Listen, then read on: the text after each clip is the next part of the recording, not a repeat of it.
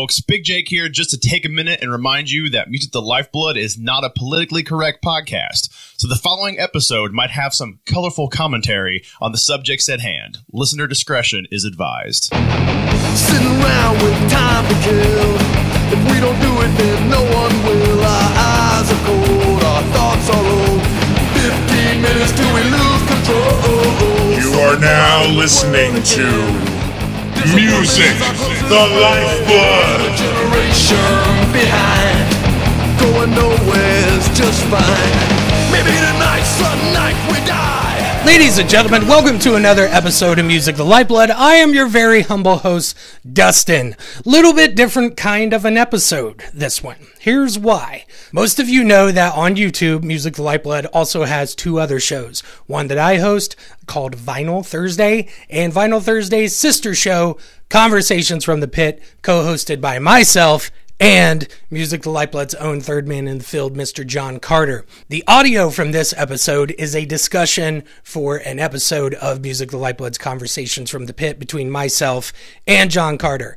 But we had all kinds of issues with Skype audio, visual, just anything that you could think could go wrong did go wrong. But I felt like the discussion was worth letting you guys hear. So I salvaged the audio as best as I could.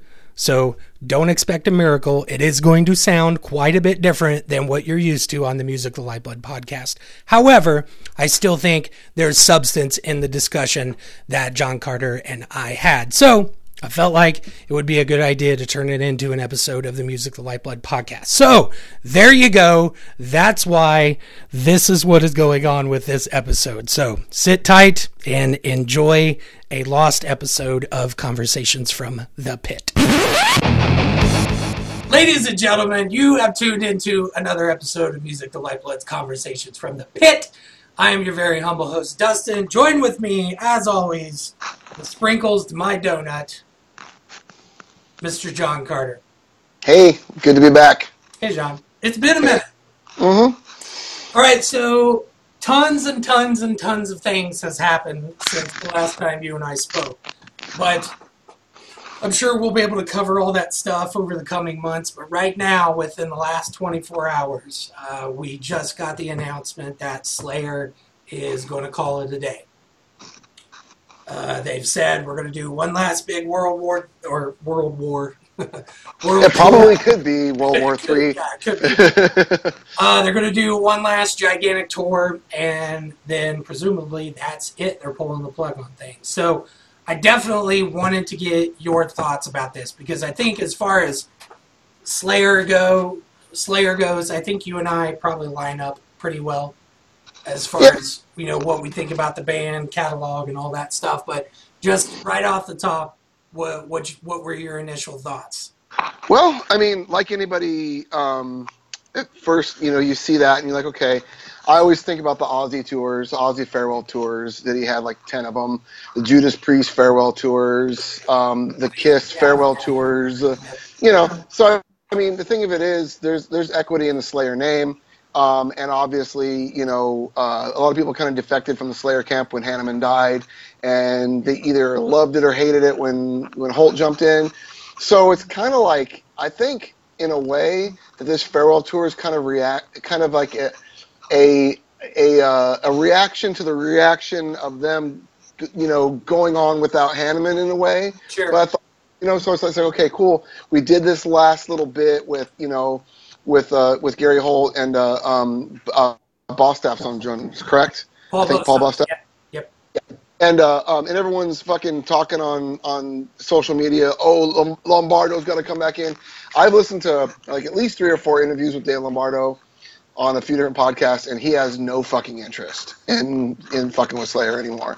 Um, it's pretty obvious. But but he's also said, well, under the right circumstances, you know, we'll just have to see. But I think that I hate to say it, Slayer was a complete like turning point for me musically when I was a kid. I mean, they were they I'd already kind of gatewayed into thrash, but they they fucking opened up a whole Pandora's box of shit for me. Sadly enough, at my age, I don't give a shit. I'm not gonna lie. I mean, I've, I've seen, I saw Slayer on the Clash of the Titans tour in 1990, 91. I saw them on God Hates Us All tour in fucking 2001. My wife's like, maybe we should go see this last time around. She's never seen them, so she wants to see them, you know. And like, you know, I'm like, okay, cool. I said I've seen them at th- like three different phases. I missed the first phase pre uh, pre seasons in the abyss. You know what I'm saying? But like, you know, maybe kind of cool to kind of bookend, you know, my Slayer fandom by going and see them. In, you know, they're playing in Charlotte in uh, um, June 14th, right? And uh, I personally think that this that this tour, if it is a farewell tour, it's going to be an awesome changing of the guard, handing handing down the torch to uh, to Behemoth and Lamb of God. You know, um, Behemoth has has gained a lot of mainstream, if you can call it that, notoriety recently, and they're seen as a possible candidate for like the next big four for a lot of people. I mean, they're but but but here's the thing: a lot of people can't really name a Behemoth song. You know, you know, they're one of those bands. You know, I, I I'm not a huge fanatic. I love a lot of black metal, but they're I, Demigod was a good album. The Satanist was a good album. A little bit too epic for me. I like kind of like gnarlier stuff, but either way, it doesn't really matter. Like Lamb of God, obviously, they're a huge player in American American heavy metal, you know, death metal, thrash, whatever you want to call them. And I really kind of think that this is almost kind of like Slayer, Anthrax, and Testament passing the torch to bands like Behemoth and uh, um, you know and fucking Lamb of God on this tour because that's that's the lineup that's coming through here anyways. And it's just one of those deals where it's like people have said Metallica, they were able to change with the times. They did their thing. They went through phases. Slayer never really did that, unless you want to argue about Diabolus and Musicas and some of the later stuff that people arguably arguably say is very nu metal influence. Yeah. But they they never turned the corner the way Metallica did. They can kind of like if they quit right now, it'd be fucking perfect. You know, I mean, they've done all there is to do as a, a death slash thrash metal band can do in 30 plus years. Sure. And uh, um, I, I mean, I think it's it's wise personally to do an actual legit farewell. Um, but at the same time, Kerry King is so fucking prolific, man, and he's he's a monster. I mean, the last interview I read, I listened to with him after the last album came out, he goes, "Man, I've got like 35 fucking songs ready to go, you know, for the next album to pick and choose." So he's going to keep going in some capacity. So I don't. I I kind of I, I always kind of wonder about about Kerry the now that now that Jeff has been gone for when did Jeff pass away? I think it was 2000 of 2013. Does that sound right? Uh, it, I think it was 14 actually, 14, Okay, 15. It's, it's somewhere 13, 14, somewhere in that vicinity. But I always wonder about the dynamic between the two of them, how well they get along as far as uh, the interpersonal relationships of the band. You know, because I, you know, granted we're we're aggressive music fans, obviously, but we're also once you, you know, when you pay that much attention to a band, it's no different than sports teams or wh- whatever whatever the case is that you get interested in the people that that, are, that are in the band, and I wonder, I I wonder uh, how well the two of them are getting along. He's talking about uh, Car- Tom Tom and Kerry. Tom and Kerry. Okay. now that now that Jeff isn't there. And uh, I always, I always kind of, I run into whenever I listen to interviews with those guys that I always kind of wonder is is Kerry one on one? Is he a likable person? Is he easy to get along with? Does he does he affect you know inner the inner workings of the band just with his personality that sort of thing? But to, to me, Tom has appeared not happy for hmm probably since when he had that back surgery because he had all those really super gnarly back problems and he, he, he literally cannot headbang anymore or he risks something really bad happening to him. Yeah, physically. like discs popping or some yeah, shit. yeah, yeah. yeah. So I, I kind of wondered about that to where he's not bitty bopping around the stage like he used to. I mean, they ne- they never ran and they weren't doing tabletops and splits off of drum risers or anything, but but they made tracks. You know, that you could visibly tell that they're into what they're doing, that sort of thing. But Tom hasn't looked like to me that he's been enjoying it for, I mean, at least the last four or five years. So Yeah. and, Well, and I mean- re- re- realistically, too, we're looking at we're we're now at the point where a lot of those first and second generation heavy music bands were looking at the end of their lifetime as far as a band goes Yeah. because because realistically how how long into into your 50s and 60s can someone play Angel of Death on drums Yeah, I mean, unless unless unless they want to go through like, you know, constant like you know drummer change because there, there's like there's some thrash bands, you know, that have been kind of just lingering around that people just you know bands like you know like like Hirax, Death Angel, um, you know, Forbidden. These bands, I mean, fucking great bands. I love all those bands.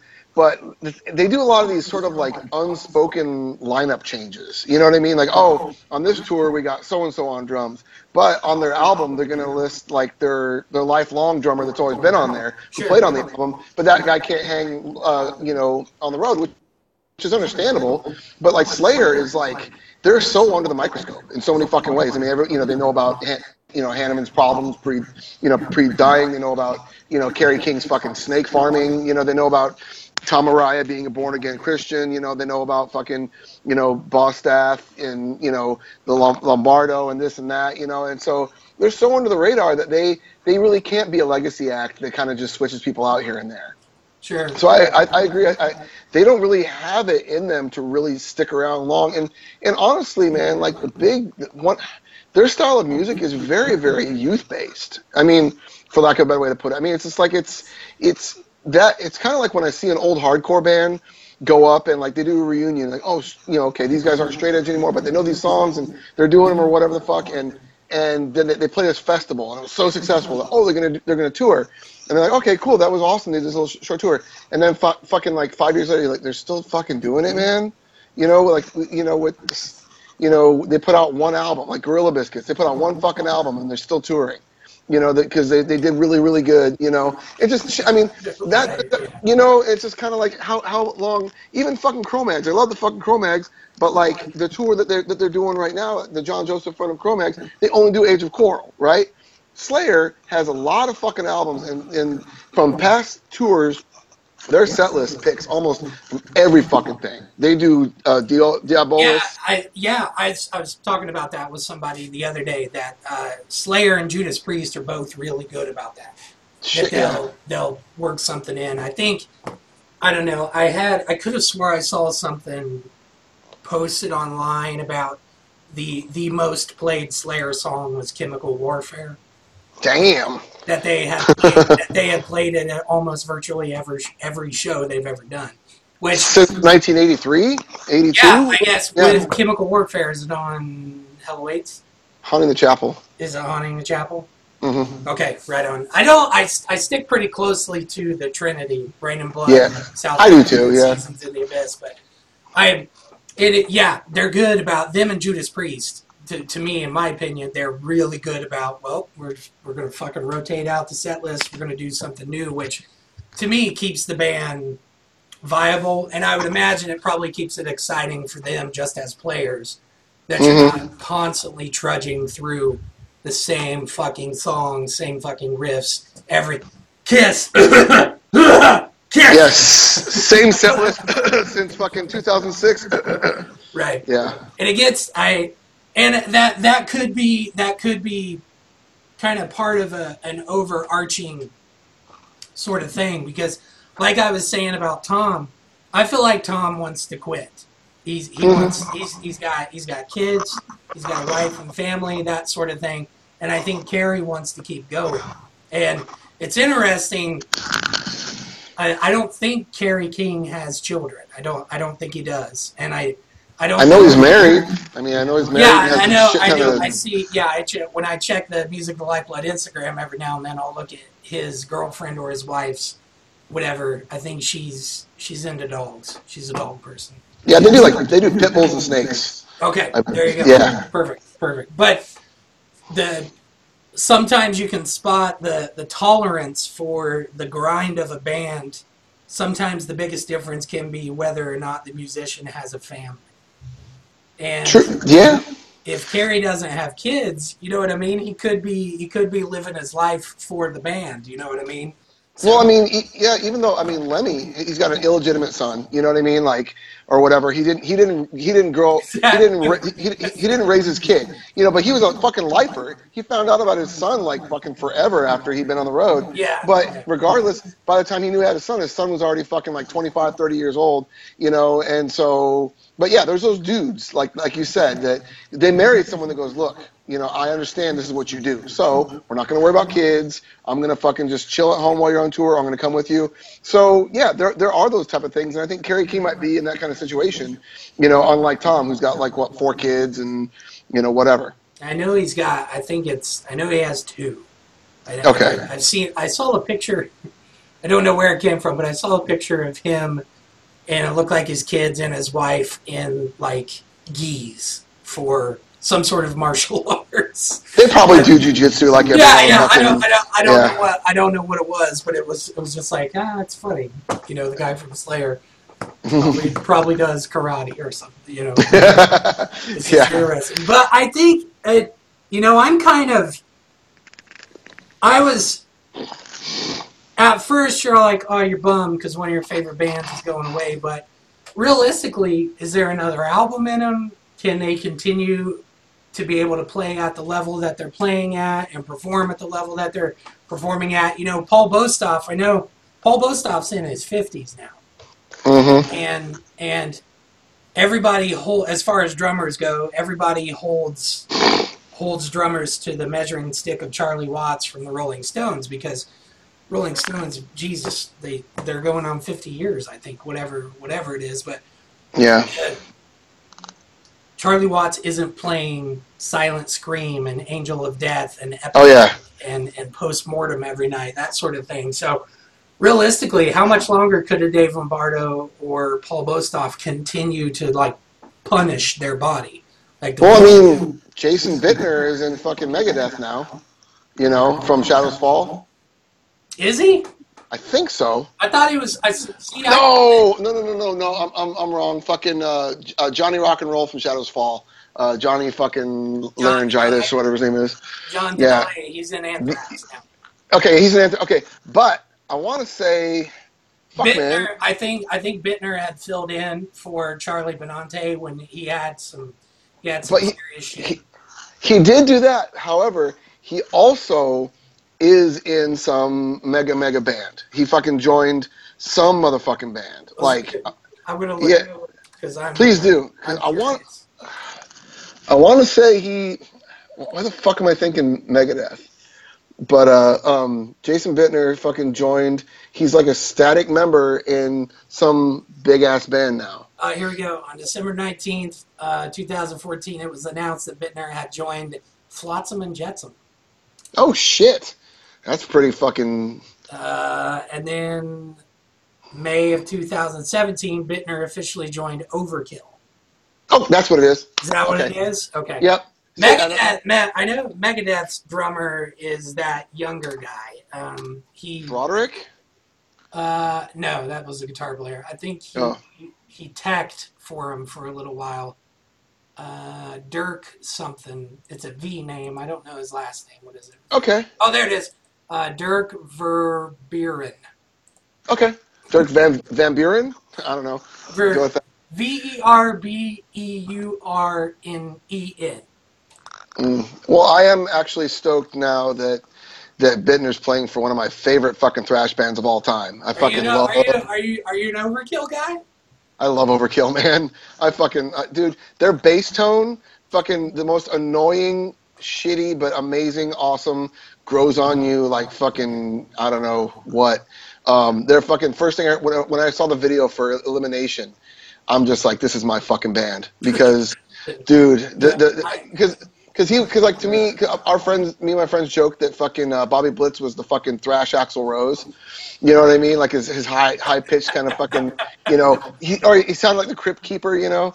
But uh, um, but no, that's awesome because I mean, dude, it's same case. I mean, the, the guy that's been playing for years, uh, they had Rat Skates was the drummer for um, Overkill for years and years, and then I can't remember the guy after that, just escapes me.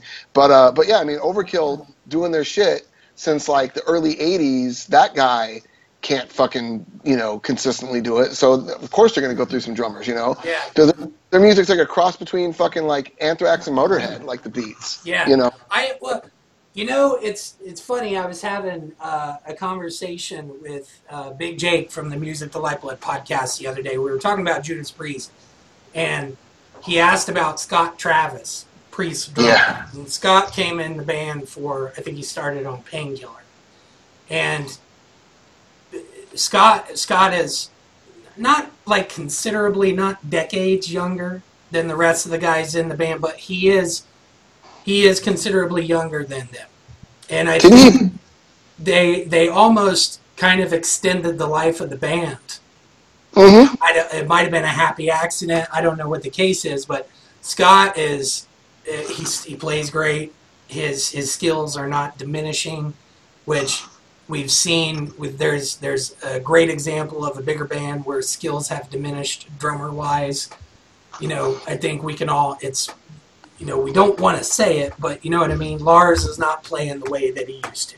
Dude, I, I listened to uh, Death Magnetic. Sucks And- so fucking bad. It's Lars, yeah. yeah, it's frustrating. It's frustrating because when you live, when you when you watch that uh, the the show from Seattle in early late '80s, I think it was for the And Justice for All tour. It's in that live live Yep. shit binge and purge box set. Oh, yeah. I When know you what you're watch talking that, about. when you watch that show, Lars is he's amazing. He's absolutely amazing. You listen to him play Battery, or I think they played Disposable Heroes on that tour, or or even see or Creeping Death or something like that. The middle section of Creeping Death, he's just kind of having fun with his toms and stuff, and his skills. He, he was real fucking good at that point. and. hmm I think I think the the the yard we all measure the big four drummers by the Dave Lombardo measuring Yeah. stick. You know what I mean? So what, what I don't want to have happen with Slayer is is what has happened with Kiss, that that their skills have degraded, or their abil- or their ability to to to live up to their own legacy from a performance standpoint Yeah. starts, to suffer because there's no ifs, ands, or buts about it. Paul Stanley's voice is he he crucified his his voice. That's why he's doing soul music now, because he can hit that lower register. Yeah, you know what I mean? Yeah, his range has moved down, and I, I don't want to see that happen with a dude like Kerry King or Tom Araya. You know what I mean? Tom Araya, his fucking back is killing him. He wants to be spending time with his kids. I feel like you should do that. Just do that because Oh yeah. it's it's it's better for them as an individual.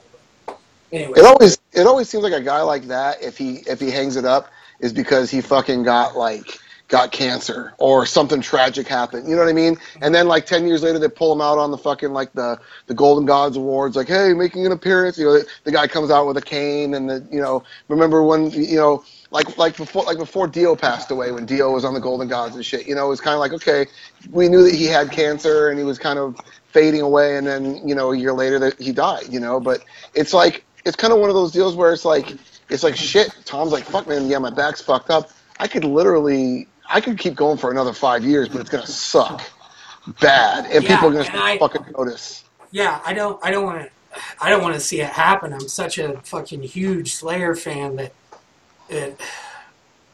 Yeah, I don't want to see it happen. I don't. I Here's don't I, the and I mean we've seen Kiss. You look at Kiss, and that's not necessarily the absolute worst case scenario, but it's still pretty fucking bad. Mm-hmm. Oh, dude, I mean, like the uh, all the the footage. I'd say about a year or so, maybe two years ago, they showed um, a concert from the uh, whatever. I'm not sure if it was the Monster Tour or whatever, but uh, on AXS Television, and it was like. I know that he wasn't playing, that Paul wasn't playing to like a, a back, you know, like back vocals, what, to a track, singing over a track or whatever. But like Tommy was helping out a lot on on some songs, and he was doing a kind of like sing part of the shit and then fucking point at the crowd, like you know, sing sing part of a line, drop off and kind of sing, uh, you know, do like the what, you know, and like so it's kind of like it wa- wasn't as bad as fucking Vince Neil got towards the end, but it was fucking like sort of like he was doing less.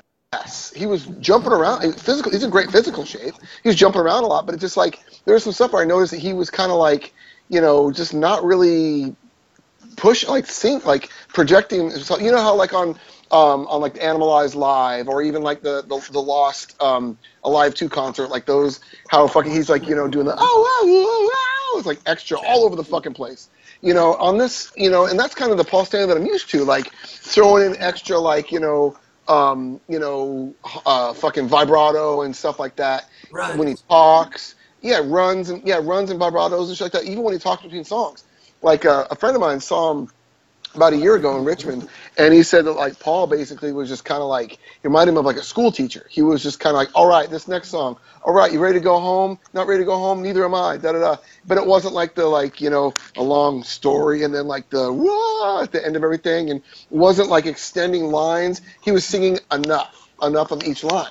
You know, and people that like us that have seen them a billion times, you know, at least on fucking video, if not live in person, we notice these differences, you know. And I know people that have followed Slayer like the Grateful Dead, you know what I mean, and you know, just stuff like that. And and you just kind of notice not that not that every time they play it should be the exact same, but you notice okay, they're not they're not doing this anymore. Why?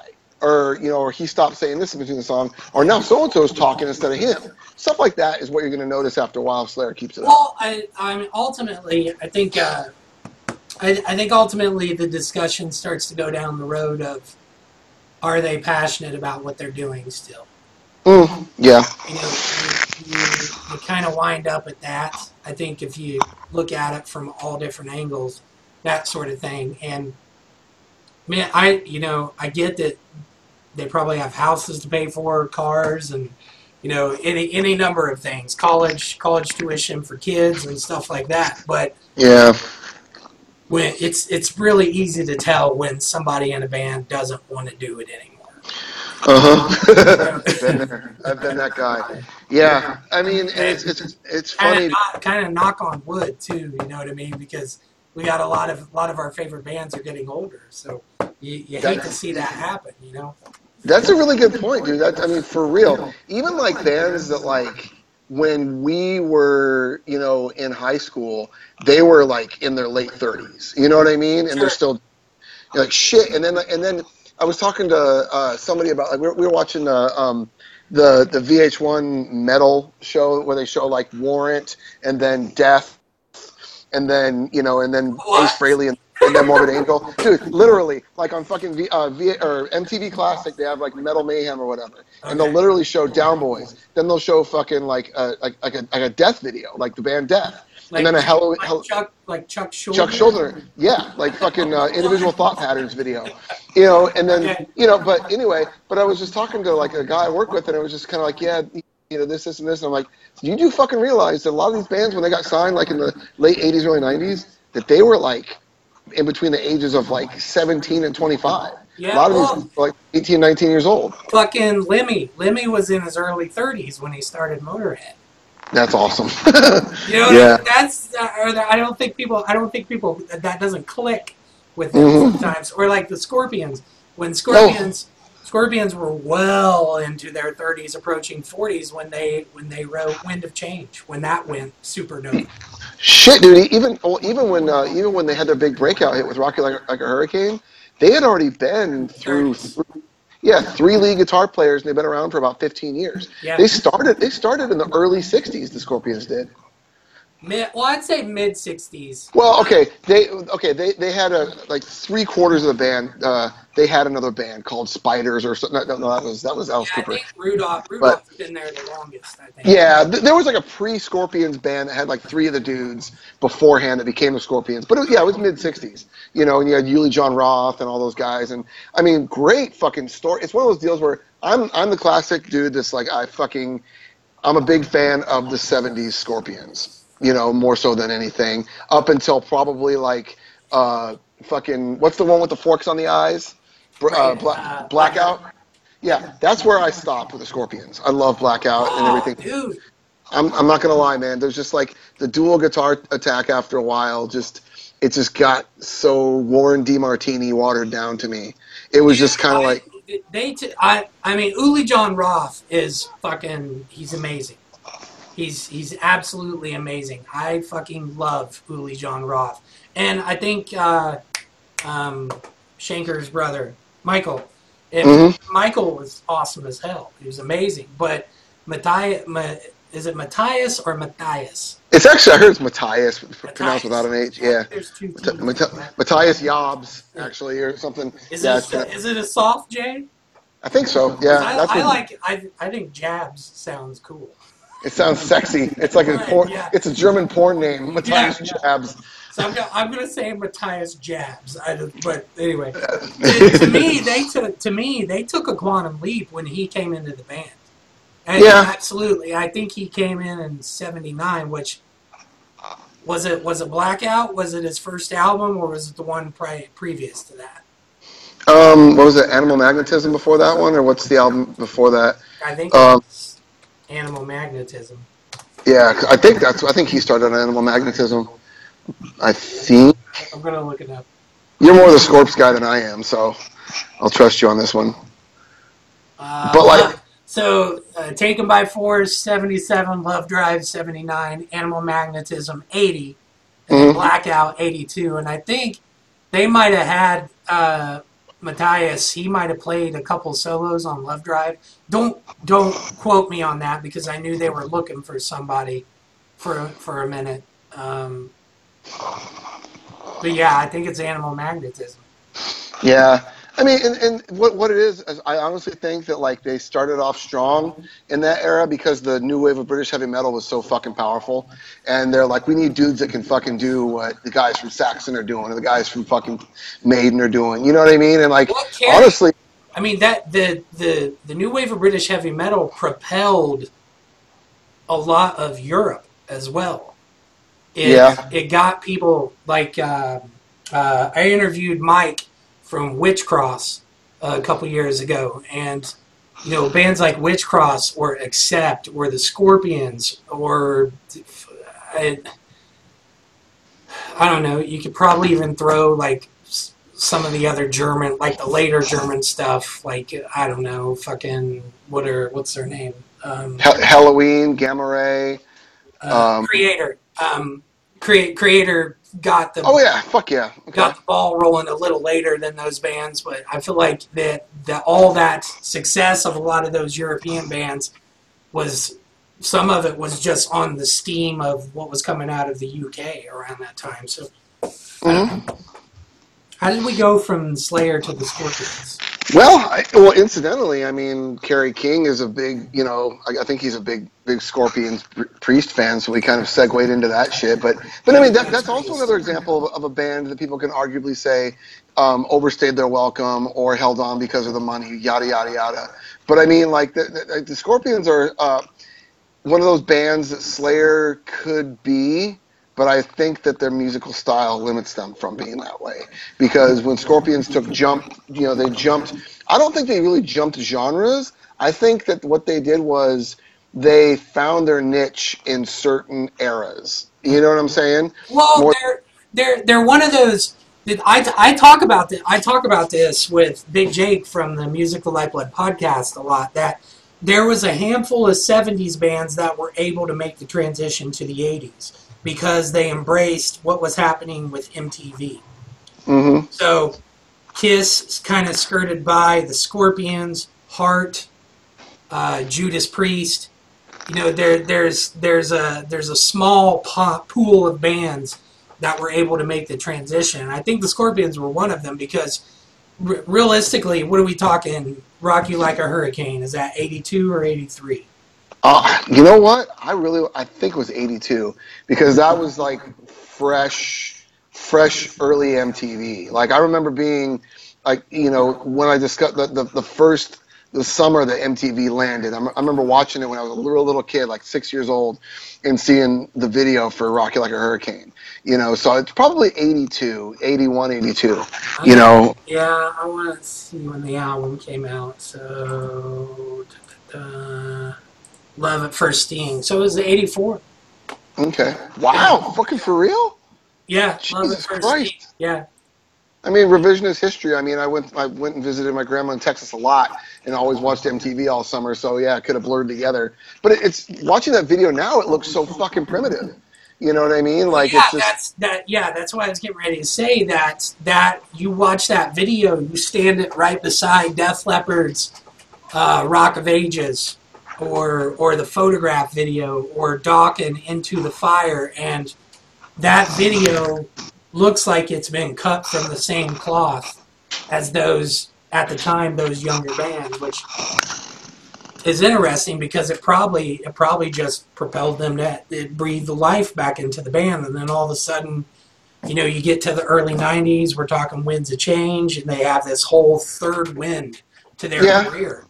A lot of a lot of those bands weren't able to do that. By the time we got to the early and mid '90s, you know, Heart had, you know, Heart had a little something with. Uh, was that all? These dreams. All, all I want to do is make love to you. Is that the? Oh yeah, uh, bat, uh, bat, uh, Bad Animals. I think was the name of that album. Yeah. Yeah, that was that was the one where they they fucking teased their hair and wore trench coats. You know, kind of kind of looked. They kind of looked like the the evil version of Asylum Kiss. You know, look look at the back of that Bad Animals record, dude. It's fucking hilarious. You I- will you will you'll think Asylum when you see that shit. Hey, Heart's Heart's amazing. I think they're an awesome band. Oh, dude, you, you can't fuck with magaz- magazine. Such a great fucking album. I think that's what it's called. But uh, I mean, yeah, dude. It's if you take a, if you take away not to get on a heart tangent, but if you take away the songs that you've heard a billion times over on rock radio or classic rock radio, and take them for what they are. I mean, two, uh, phenomenal fucking you know front woman vocals, really really good guitar interplay between um, uh, uh, Nancy, I think the the guitar player sister, uh, whatever, and and the the guy that was playing guitar that like, apparently was Nancy's boyfriend or whatever. Um, there was just like there was really it's to me it's really good proto metal. You know what I mean? Like it's it's got some elements of like they they have a lot of fucking influences of of like uh, Zeppelin and and like rock and roll era um, Priest. I mean that's just stuff that I've seen like with like the guitar tones and some of the Sure. some of the stuff where like the drummer really trying to sh- you can tell the drummer and uh, um and the and the male guitar player uh, they really were kind of they were sort of paying attention to what was going on with uh, with hard rock. You know, yeah, it felt yeah, yeah, it felt um, competitive with what was happening on Mhm. a grander scale at the time. Yeah, I think when I think of hard, I just think of a uh, a bit more up tempo version of Led Zeppelin. yeah, I could see.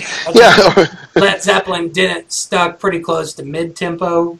yeah, I mean, you get like a song like Rock and Roll, it's enough tempo in, but they stayed pretty, you know, in that where John Bonham was. They knew what John was good at, and they just let him Mhm. do it. So, from a tempo standpoint, they kind of stayed, you know, in their their lane, so to speak. But Well, I mean, uh, the, the the heart behind music when uh, they were talking about it was like the thing that kept them. I think one of the things that the uh, Nancy said was the thing that really kept them from competing with other hard rock bands within the very male centric fucking scene was the fact that the record label was trying to put so much emphasis on these two hot chick sisters Yeah. and kind of give it like almost a pop vibe when they weren't really going for that. They were they were into Zeppelin, they were into fucking early Fleetwood Mac, they were into the Doors. You know what I'm Yeah, saying? And I- they I- wanted to be a rock band. I think it's well. I think it's the it's the ultimate folly of when pretty girls play uh, play rock music or heavy music, whatever you want to call it. That Oh a, lot, a lot of the time, it's hard for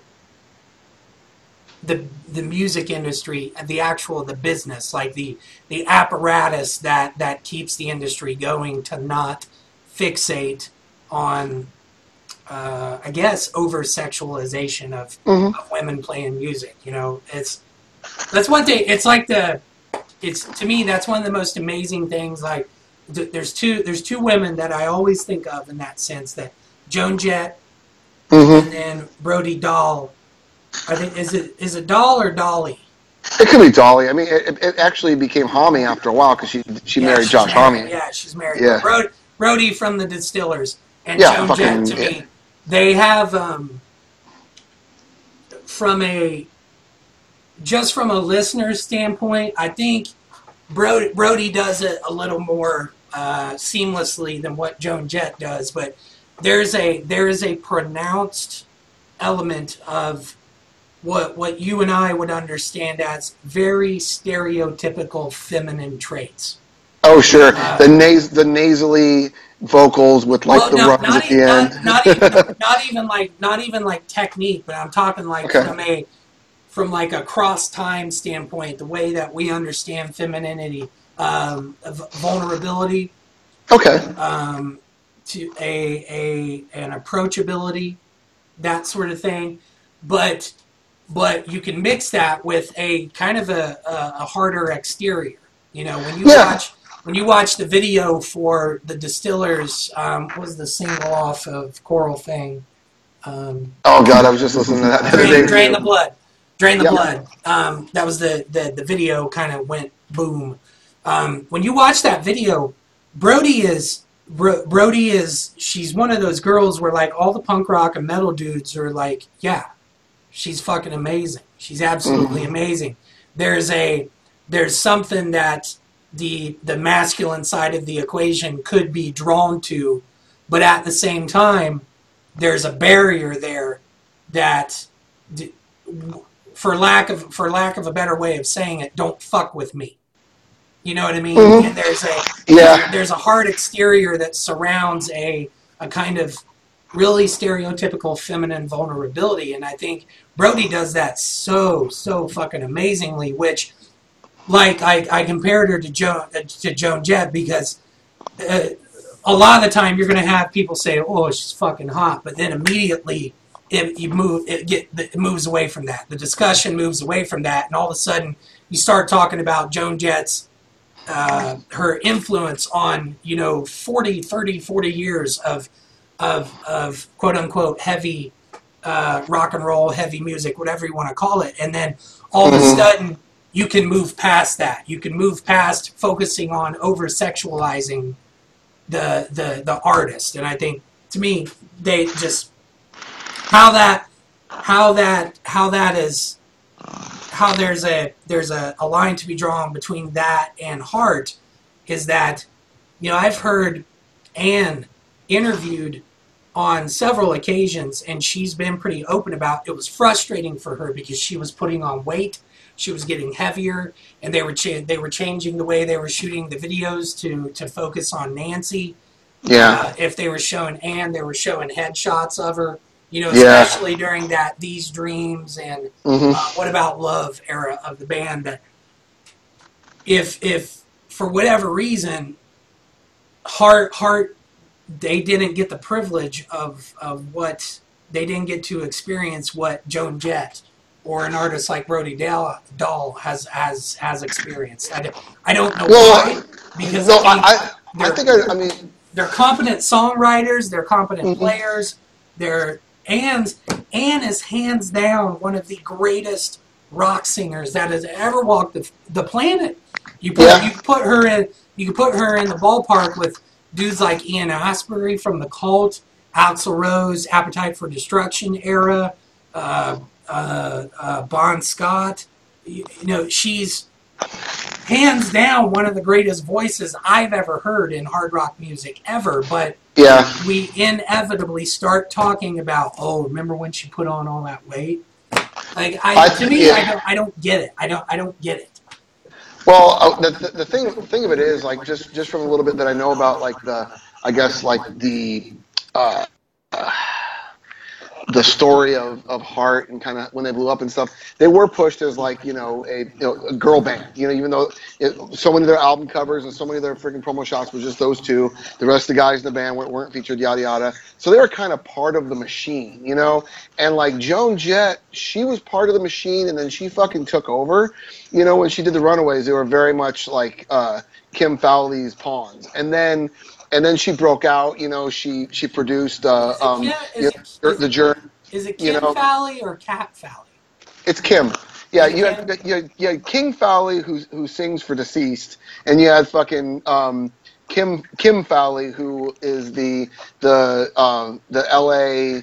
fucking producer mogul dude. That, yeah. that yeah. Okay. So, right, and- But I mean, but anyway, yeah. I mean, she she was part of like, like the machine. Like she was in a, you know, a girl, quote unquote, bubblegum '70s rock band that was too hard edged to be bubblegum, and they did their thing, and she broke out. You know, her and Lita Ford broke out.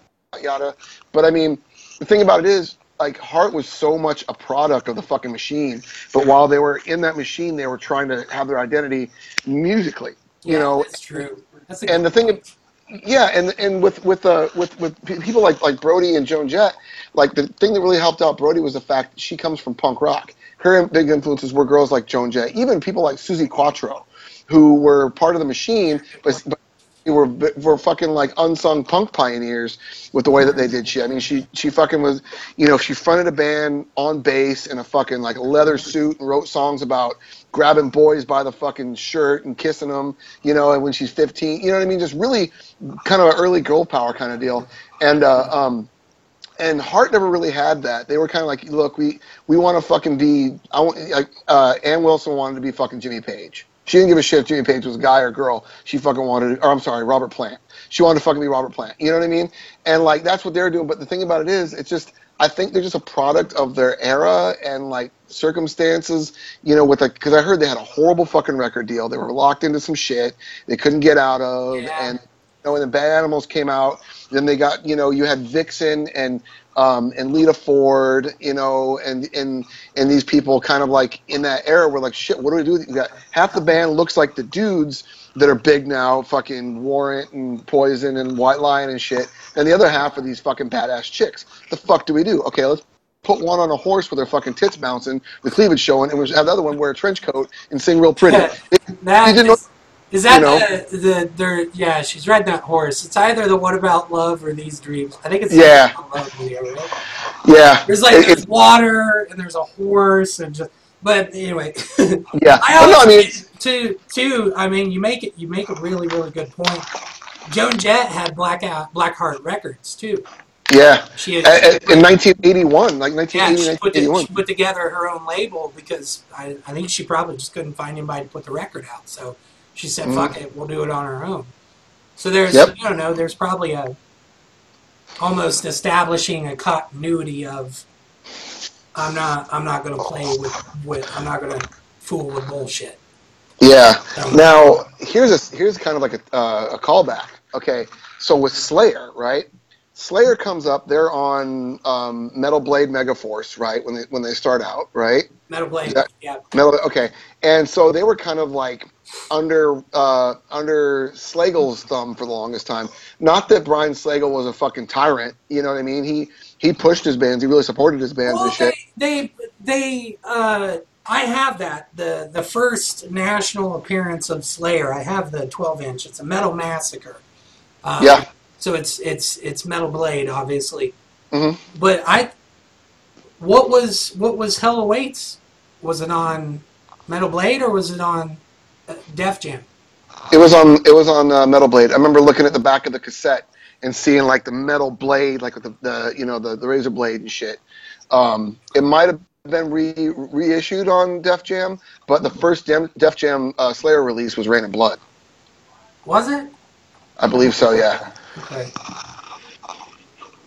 I feel like I should know this. So, Show No Mercy, obviously, then Hell Awaits, then Reign in Blood. So, Show No Mercy is, in on, the Chapel. is on Metal Blade, Yeah. and then Hell Awaits, Metal Blade. Okay, cool. So was Haunting the Chapel before Show No Mercy? I can never remember that. What, Haunting the Chapel? Yeah. I don't know. I thought Haunting the Chapel was, I want to say 84. Mm. So show number, I know show number is 83, and oh, I believe Hell Awaits is 85. So I think it was the thing they did in between. So Slayer, I mean, they were they were very much like a big part of Metal Blade roster, and then they were like a very very big part of the Def Jam roster. Yeah. And then, I mean, are they are they on just straight Atlantic now, or is Atlantic even a label anymore? I mean, Uh, yeah, I don't, I don't know what Repentless came out on. Um, well, because because the thing about it is when you when you look at a band like Slayer that has such a a, a long career, oh, it's a- it's Nuclear Blast. Oh, shit. out on Nuclear Blast. Yeah, Okay. I, I remember them announcing that, and making a big deal about it. Hmm, that's a good that's a good fucking uh, you know what do you want to call it a good catch for nuclear blast shit you know Yeah. I mean one of the biggest bands ever. I mean, so it's just it's just when you look at that, you you, you find. I mean, it's their fans, their rabid fan fan base. I mean, my my one of my most memorable experiences with Slayer was seeing them um, Clash of the Titans tour in 1991 or whatever Was with it uh, uh, Alice in Chains played, right? yeah, Alice in Chains opened, um, and it was supposed to be Danzig. I was bummed because pre-internet, you don't. I mean, you hear rumors and shit, right? And I you know, and uh, it was. We heard the longest for the longest time. It was either going to be fucking. It was either going to be Danzig or it was going to be Death Angel. It was dumb rumors we were hearing, right? And we were we stoked about that. So we get there and Alice in Chains is playing. I dug them. I mean, it's a, you know, a heavy band. You know what I mean? Like, cool. They they put on a good show, but it wasn't thrash, whatever. So they played, but uh, um, Slayer when they they uh, they played last, and I remember like uh, the first song um, they, they did they did uh, um, uh, fucking they did Hell Awaits. They opened I want to say they opened up with Hell Awaits, and the first like probably 25 seconds of the song it was pitch black. And the fucking pit was going fucking nuts, and I was on the edge of the pit. Lights come on. First thing I see is this this kid running towards me with his face bleeding. And I turned, you know, I stepped to the side, went, holy shit. And then I'm thinking, okay, wow, okay. And then I see another fucking kid with his fucking face bleeding. And then this other kid fucking rip his shirt off. And then about two minutes later, um, I look over and like uh, in the crowd, there was like lights, like someone like turned on a spotlight in the crowd way over to the side. And the reason why there's spotlights on is because they had fucking paramedics setting up stretchers and shit. And they were pulling and I thought maybe there were people that got exhausted and went over the barricade. There are people that are getting fucked up in the pit like no other. Yeah. It was the most fucking. I mean, this is like you know. I mean, I, I'd been to like you know some sort of like small club you know punk shows, and I you know I'd seen Bad Brains and I'd seen like you know whatever, but uh, this was just kind of like. Wow, I mean, there's there's a reason, you know, why people are scared. There's a time when people were scared to go see Slayer, you know, and I figured it was just a club thing, but this was a fucking a big ass arena, and that kind of violence was just fucking. And I was sold from that point. I'm like, fuck, this is this is what. what I mean, if people are gonna be driven to this this point of fucking just frenzy and violence, this is my fucking band, you know. And I I was never really a part of that frenzy and violence because I didn't want to fucking, you know, get get fucked up. But I mean, it was just like I was like- never, I, I was never a pit guy. You know, which is funny because I mean the show that we're on. you know. but and I'm I'm six foot four, to, you know, two hundred and eighty pounds. You know, Yeah. I can bench press my body weight. You know what I mean? And like, uh, I just I don't know. I don't want to do it. We're the we're the two guys having the conversations in the pit while the people circle around. right? us. Yeah. You guys. Yeah. You guys. Calm down. Yeah. Um, all right, we're it, we're probably getting close to wrapping this up. But before we go, this is, I mean, we talked about Slayer a bunch. Uh, uh, the big four. You know what I mean? I think it's probably worth at least sort of addressing. How Yeah. does this how does this affect that dynamic? Is it going to change anything? You know, and I have. You know, there's the big four: Metallica, Megadeth, Slayer, Anthrax, obviously, and then what I call the medium three: hmm Overkill, Testament, and Exodus, Okay. and then the little two, uh, Death Angel and Dark Angel. Okay. Hell, yeah. You know, it's funny because the first time I heard you mention Dark Angel being uh, part of that, I was just like, you know, I was more of like a uh, um, uh, shit. What's the uh, for, Forbidden and Vio-lence and Excel, like those East Bay thrash bands and stuff. Um, but the thing about it is, Dark Angel. I got into Dark Angel like way after that, and uh, uh, fucking um, Hoglan's drumming, um, just everything. Like listening to this shit, like fucking about 15 years after I was really into it. Then I'm like, God damn, I, I missed the bus on fucking Dark Angel because just so much about them, and it was a really good com- combination of like um, l- later era Possessed uh, mixed with Slayer, you know, fucking mixed with, with Venom. I mean, it's fucking great. So I would, I yeah, I completely concede to that, man. Fucking that's that's a great fucking point.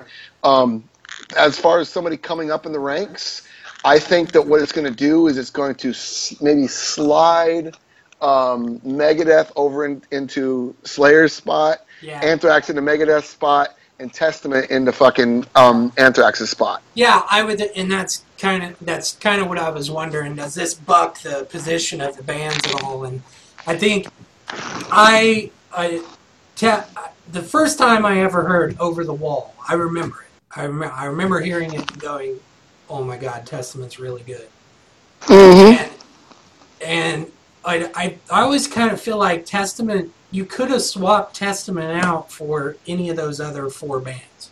My wife always thought it was a Metallica song she'd never heard before, before she really knew about Testament. She was just like, you know, she's like, you know, I never really talked about it much, but she was at the bar with some friends and, and they were putting on some Testament. She's like, oh my God, have you, have you heard Testament? You know, because she, she heard Souls of Black, you know, and, uh, um, and some, some other stuff off that album. I mean, that was kind of like their big breakthrough album. There's some stuff, that's, there's actually some, some mid tempo, uh, kind of almost doomy kind of stuff on that mid tempo, almost radio metal type stuff, you know. Um, yeah, they. I mean, they went through. They went through a weird period. I like that shit though. I, I like it when they became kind of more mid-paced rock. You know, it was it was heavy and fucking. They really capitalized on on Chuck Billy's vocals and and uh, uh, fucking um, Alex Skolnick's guitar playing and you know the way the way him and Eric Peterson. I mean, it's just fucking. You know, I thought it was great. I liked the the weird. You know, like practice what you preach, and then and then you had uh, Souls of Black. The song Souls of Black was it kind of a mid-tempo sort of kind of like, you know, pre-Black Album, Metallica Black Album song, you know? I mean, I mean, I've always fucking loved Testament. They went through a weird phase where they where they fucked around with death metal, and I don't really think that really worked very well for them. I, You know- they're, they're, I'm, I don't know. I'm just, I'm. To me, T- Testament, they kind of have that same sort of arc to their career that Anthrax does. Oh yeah, yeah. That- the John that- Bush era, but they never yeah, had John Bush. Anthrax didn't necessarily abandon heavy music the way that I think Megadeth did on Risk. Yeah. um, Anthrax still stayed in the ballpark, and it still felt like, yeah, this this scene it makes sense in the greater picture of, of the band.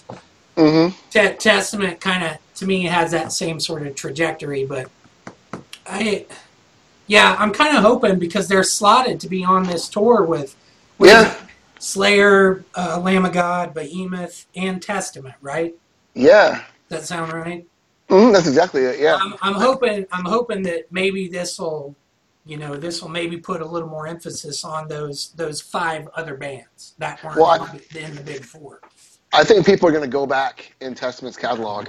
I mean, the, the last three albums they did are fucking great. Brotherhood of the Snake is great. Um, Formation of uh, Damnation is great. thing. The same thing with Exodus too. The last Oh God, yeah. the last ten years for Exodus. I mean, obviously Rob Du- Dukes left, and then Zetro comes back. Mm-hmm. But Blood In, Blood Out. whoa. I love that album. I fucking love Zetro, man. He's like, he's the Zetro's fucking. amazing. He's, he's and on top of that too the the influence that Zetro has had on Testament too Mhm. is is is is super important because I mean legacy you know what I mean That- Yeah. that's who Testament was before they were Testament you know so and fuck yeah, I mean, even like, you know, Kirk Hammett was in Exodus. You know what I mean?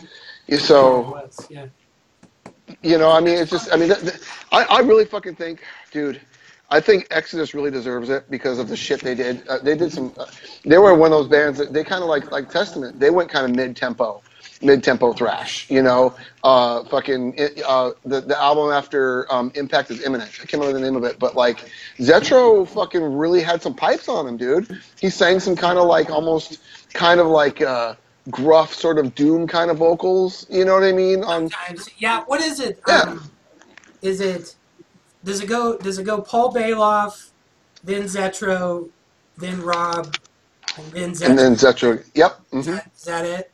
Yeah, I believe so. Yeah. And see, the thing about it is, people kind of forget about Baloff while they're listening to the Bailoff stuff that they are used to Zetro singing. You know what I mean? And that, Yeah, it's, you know, and, and it's, it's fucking, it's so good, man. Like that, that, I mean, it's a good thing for Exodus that Gary Holt's in Slayer. You know, it's going to show some interest, you know, and I just, I really, what's really great, man, is back in like 2000, 2007, 2008, when thrash first started to make a real big revival. I mean, you had, you- I mean, you had Hatchet, Municipal Waste, um, fucking Toxic Holocaust, and these bands they were coming up, and oh fuck yeah. Well, I mean, like back in 2000, 2008, like uh, I remember like Revolver magazine did a thrash issue, and it was like the top 20 thrash albums you must have, and it was real thorough and stuff like that. And you saw kids wearing big white high tops, at, you know, in fucking battle vest shows, you know, and you saw like a thrash resurgence. And then it seemed like it's kind of faded out a little bit. And then, like since about 2014, at least in, around here, it's just fucking started up again and never fucking stopped. Oh, and yeah. it's uh, it's it's huge. It's massive. Uh, I love it. I fucking absolutely love it. Warbringer, um, Yep. uh, it, Hellbringer too, which is funny because I was just thinking about Hellbringer is amazing. There's there's a there's a revival happening. There's a revival happening with thrash and um, true to the term heavy metal. Oh yeah. Uh, Stalker is a great fucking band. Like Sa- Stalker. Sacred, Sacred Leather from Indianapolis would be a really good one. That's Well- Derek. That's uh, or that's Dustin from uh, uh, um, Skeletonwitch, his other band, which Oh, dude. Well, I mean, of course, fucking Midnight. You cannot fuck with Midnight, dude. Yeah. I mean, there's a band you need to check out. Okay, I'm going to recommend this band. Speaking of thrash, and if you're a fan of Slayer, uh, fucking Suicidal Tendencies, DRI, Excel, Municipal Waste, Iron Reagan, this band, I believe they're from Sweden. They're called Doctor Living Dead with an exclamation point. dude they on stage they wear these skull masks with with uh with bandanas. They look they look like the suicidal tendencies mascot but on stage. They wear shorts and hoodies and shit like that but they have like these skull masks. Realistic fucking tom savini looking fucking skull masks with fucking bandanas and they play the sickest fucking thrash in fucking 440 standard tuning and they the vocals go from like uh, a Mike Muir kind of like I'm singing like this for no reason, kind of like that kind of voice. You know, he does that to a shouty kind of like fucking DRI thing. Right. They're, if if you love classic thrash and you're like a really fucking fun band, they're called Doctor Living Dead exclamation point at the end of it. Check them out. I, I fucking that's my that's my pick of the fucking week. Pick of the yeah, yeah. Okay. Feels like we're wrapping it up. sure. Yeah. we can do this. right. Right. Yeah, and hopefully, yeah, we'll be doing this more often now. Yeah. Yeah. They should come with a little more frequency. The holidays are fucking hard. It cripples On- you for fucking like four months, dude. Yeah. Sorry. I mean, yeah. It, it's fucking. And then we and then, we had a completely fucking bizarre uh, snowstorm blizzard thing here in North Yeah, Carolina. yeah, Yeah. Yeah. So much going on, man. Yeah, it's, I mean, it's the worst time of the year for the three of us that make music the lifeblood go. So mhm. we're into the new year, so I feel like yeah, we should be able to get these with a little more frequency. So yeah, cool. we're good to go. Um, okay, yeah. Before we go, just heads up: if you like this shit, we're on Patreon. All you gotta do is Google "Music the Lifeblood" Patreon. You'll find it real quick. You can give us money, we'll take it.